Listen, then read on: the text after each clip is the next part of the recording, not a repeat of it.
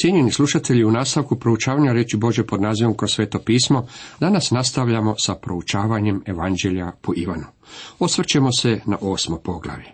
Tema ovom poglavlju glasi Isus u hramu oprašta ženi uhvaćenoj u preljubu. Šeste riječi.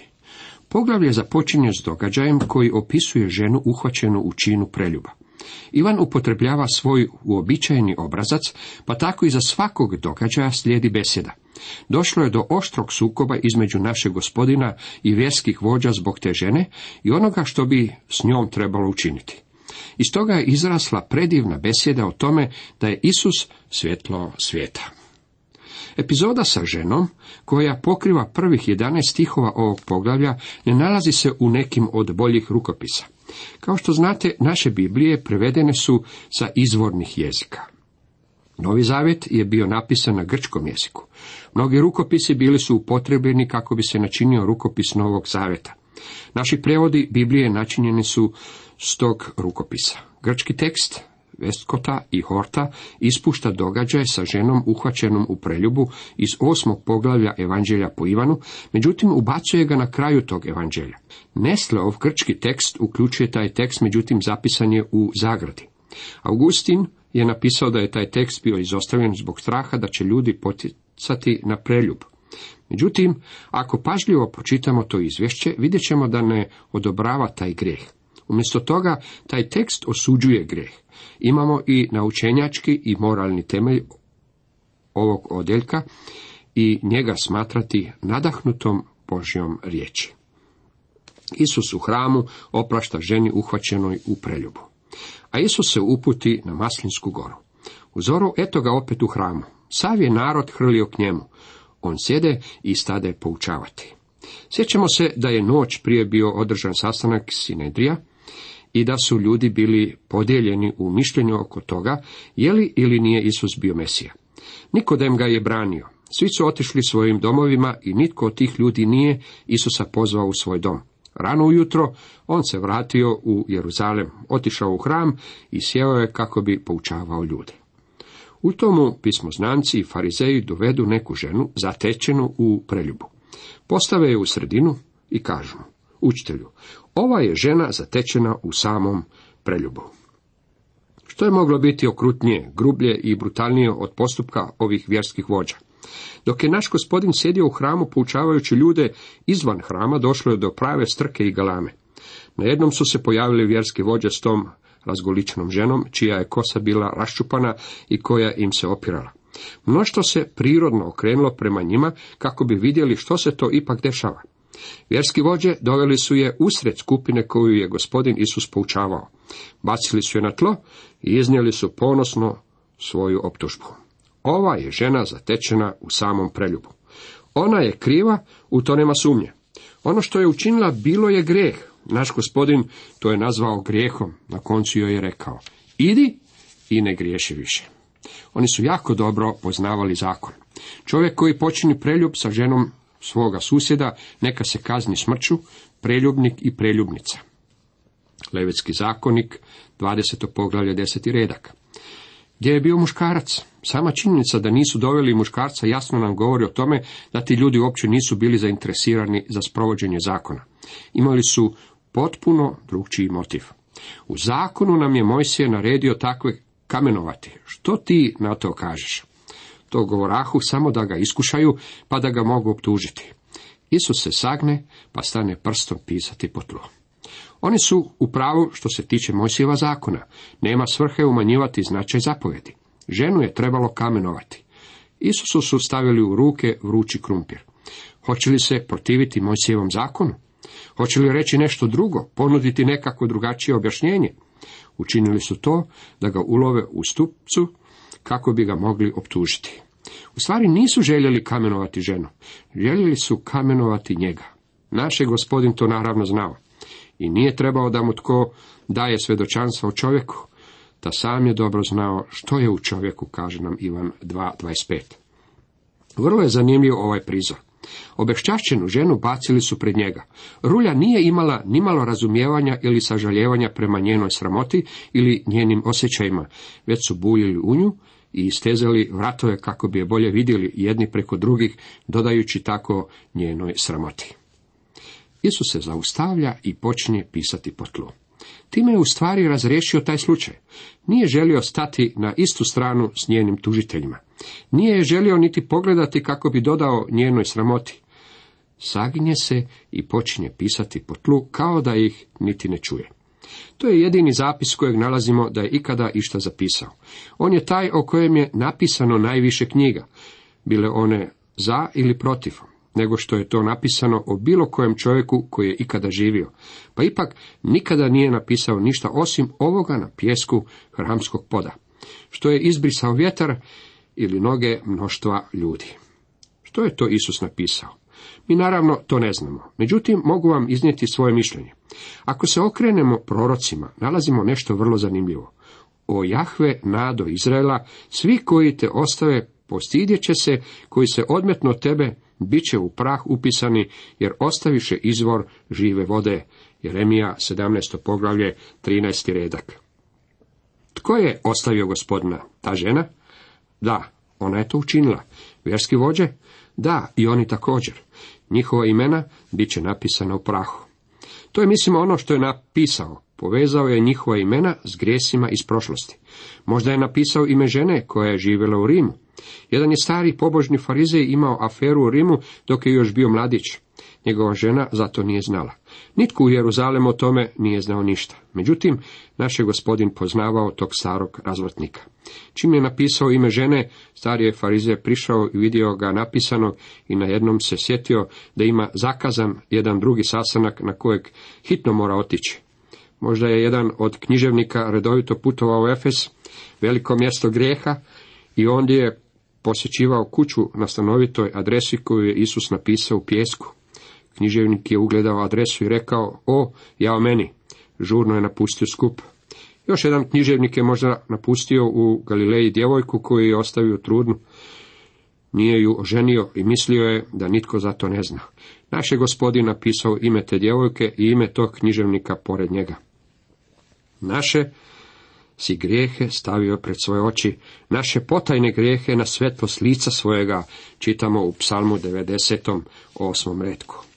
Tajni grijeh na zemlji je otvoreni i svima poznati skandal u nebu.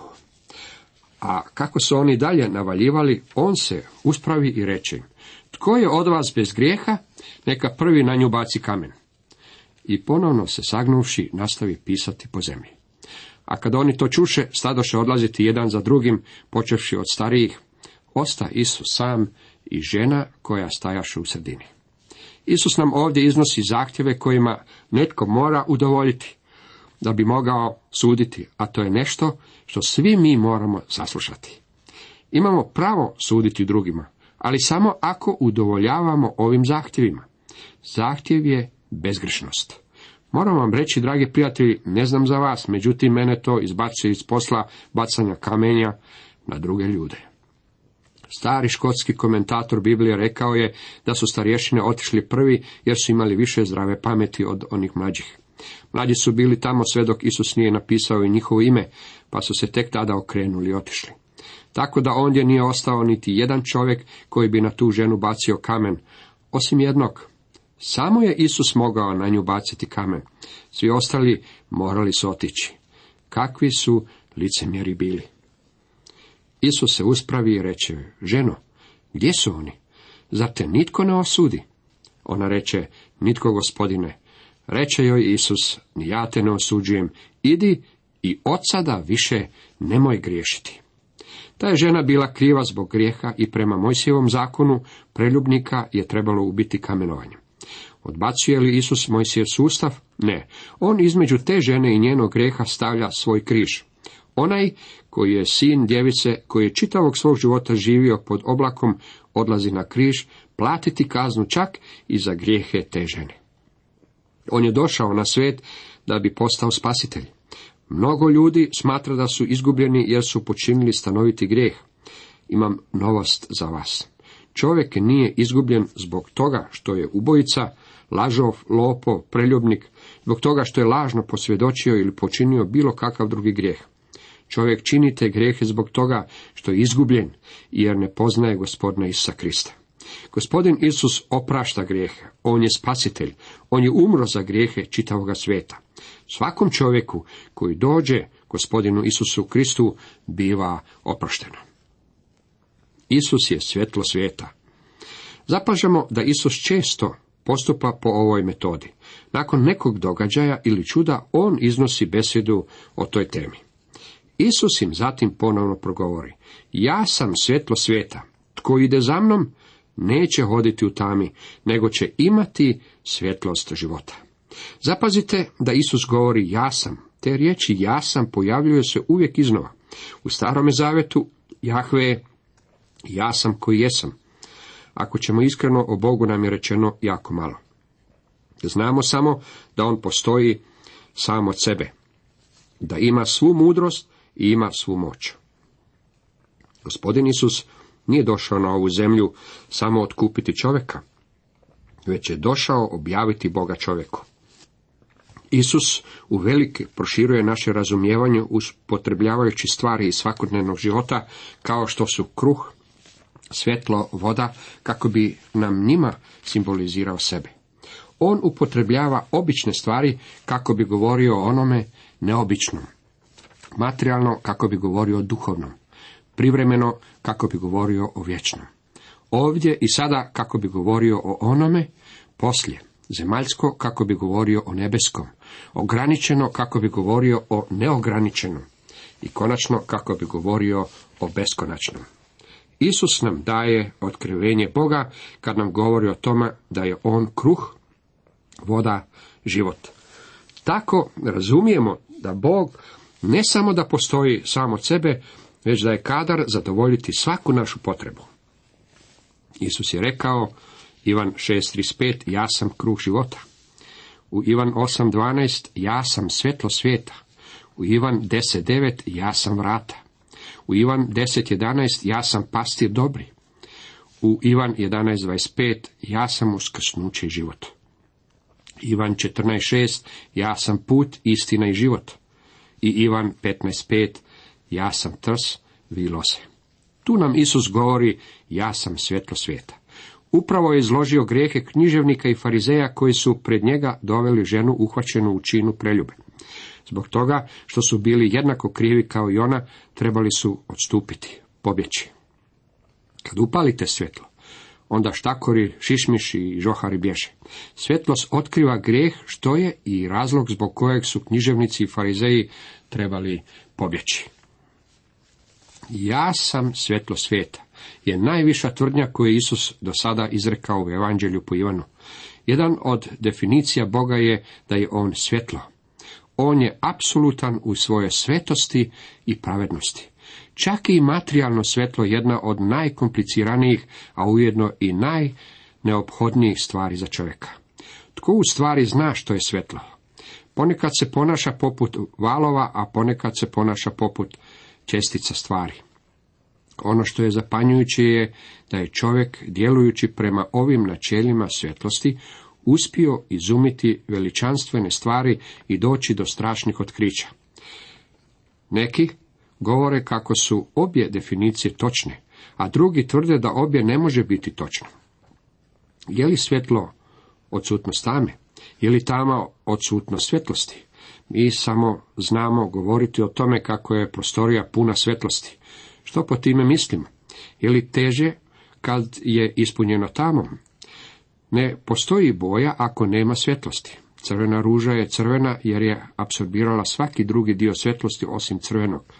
To je razlog zbog kojeg vidimo crveno u crvenoj ruži. Ne razumijemo svetlo, a ne razumije ga niti dijete. Međutim, dijete zna dovoljno o svetlu da uključi prekidač na zidu kad ulazi u tamnu prostoriju. Isus Krist je svjetlo svijeta. Jednako kao što je sunce materijalno svjetlo svijeta, tako je i Isus duhovno svjetlo svijeta. Jednako kao što maleno dijete zna kako doći u prisutnost svjetlosti, tako i svaki grešnik danas, čak ako je i bezumnik i nečist, kako čitamo u Izaije 35.8, može doći u prisutnost gospodina Isusa Krista. Postoje oni koji niječu da je Isus Krist svjetlo svijeta.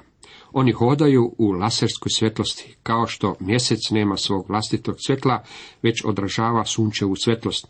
Tako i ova civilizacija u kojoj danas živimo sve duguje Kristu. Imamo bolnice, humanitarne udruge, sirotišta, razumijevanje prema siromašnima i radnička prava jer je gospodin Isus došao na zemlju. Razlog što danas na tim područjima imamo velikih problema je taj što smo predaleko odlutali od svjetlosti. Svijet živi u mjesečevoj svjetlosti. Ovaj se stari svijet treba vratiti svjetlu koje je Krist. Tko ide za mnom neće hoditi u tami, nego će imati svjetlo života. Postoje ljudi koji su pokušali Isusa svjetlost usporediti s farovima automobila. Dragi prijatelji, svjetla automobila ne vode nikamo. Tko vodi? Onaj koji u rukama drži upravljač. Nažalost, to je način na koji mnogi kršćani pokušavaju upravljati svojim životima. Ja to ne smatram prikladnom ilustracijom Krista. Tijekom blagdana sjenica Izrael se sjećao izbavljenja, kad je ognjeni stup vodio Izraelove sinove kroz pustinju. Oni su proslavljali ovo paljenjem brojnih baklji. Kad je Isus rekao, ja sam svjetlo svijeta, to je bilo ono na što je mislio. Gdje god i kad god ih je ognjeni stup vodio, Izraelovi sinovi su slijedili i mi moramo slijediti Boga na isti način, gledajući u njega kao u svjetlo svijeta. Farizeji mu na to rekoše, ti svjedočiš sam za sebe, svjedočanstvo tvoje nije istinito. Odgovori im Isus, ako ja i svjedočim sam za sebe, svjedočanstvo je moje istinito, jer znam odakle dođoh i kamo idem, a vi ne znate ni odakle dolazim, ni kamo idem. Sada je došlo do oštrog sukoba između vjerskih vođa Isusa. Oni su ga optužili za hvalisanje kad je usvrdio da je on svjetlost. Isus im daje trostruki dokaz zbog kojeg je njegovo svjedočanstvo istinito. Prvo je rekao, jer znam odakle dođoh. Isus je rekao da zna odakle je došao i stoga poznaje sebe. Usput moram napomenuti, ljudi na ovoj zemlji mogu vam reći odakle su oni došli. Naučenjaci nam pokušavaju reći što se dogodilo prije mnogo milijuna godina, pa ipak niti jedan od njih nije bio na ovoj zemlji prije stotinu godina. Oni ne znaju odakle su došli, o tome mogu samo nagađati. Međutim, gospodin Isus je znao odakle dolazi. Vi sudite po tijelu, ja ne sudim nikoga. No, ako i sudim, sud je moj istinit, jer nisam sam, nego ja i onaj koji me posla otac. Njegova tvrdnja je da on niti jednom čovjeku ne sudi po tijelu. Naše je suđenje, prosuđivanje ograničeno jer jednostavno ne raspolažemo svim činjenicama. Teorija evolucije je dokaz ove moje tvrdnje. Zbog toga što su naše prosudbe zasnovane na samo djeliću istine, u stvari se radi samo o špekulacijama. Ili čovjek prihvaća špekulacije, ili prihvaća objavu. Ako čovjek prosuđuje prema tijelu, takav će čovjek prirodno slijediti špekulacije. Gospodin Isus je rekao da on ne sudi po tijelu. On daje sud koji dolazi iz neba. On iznosi Bože stajalište, Božju procjenu. To je otkrivenje i ono se razlikuje od ljudskog stanovišta. To je razlog zbog kojeg se neprijateljstvo ovih vjerskih vođa prema Isusu sve više povećavalo.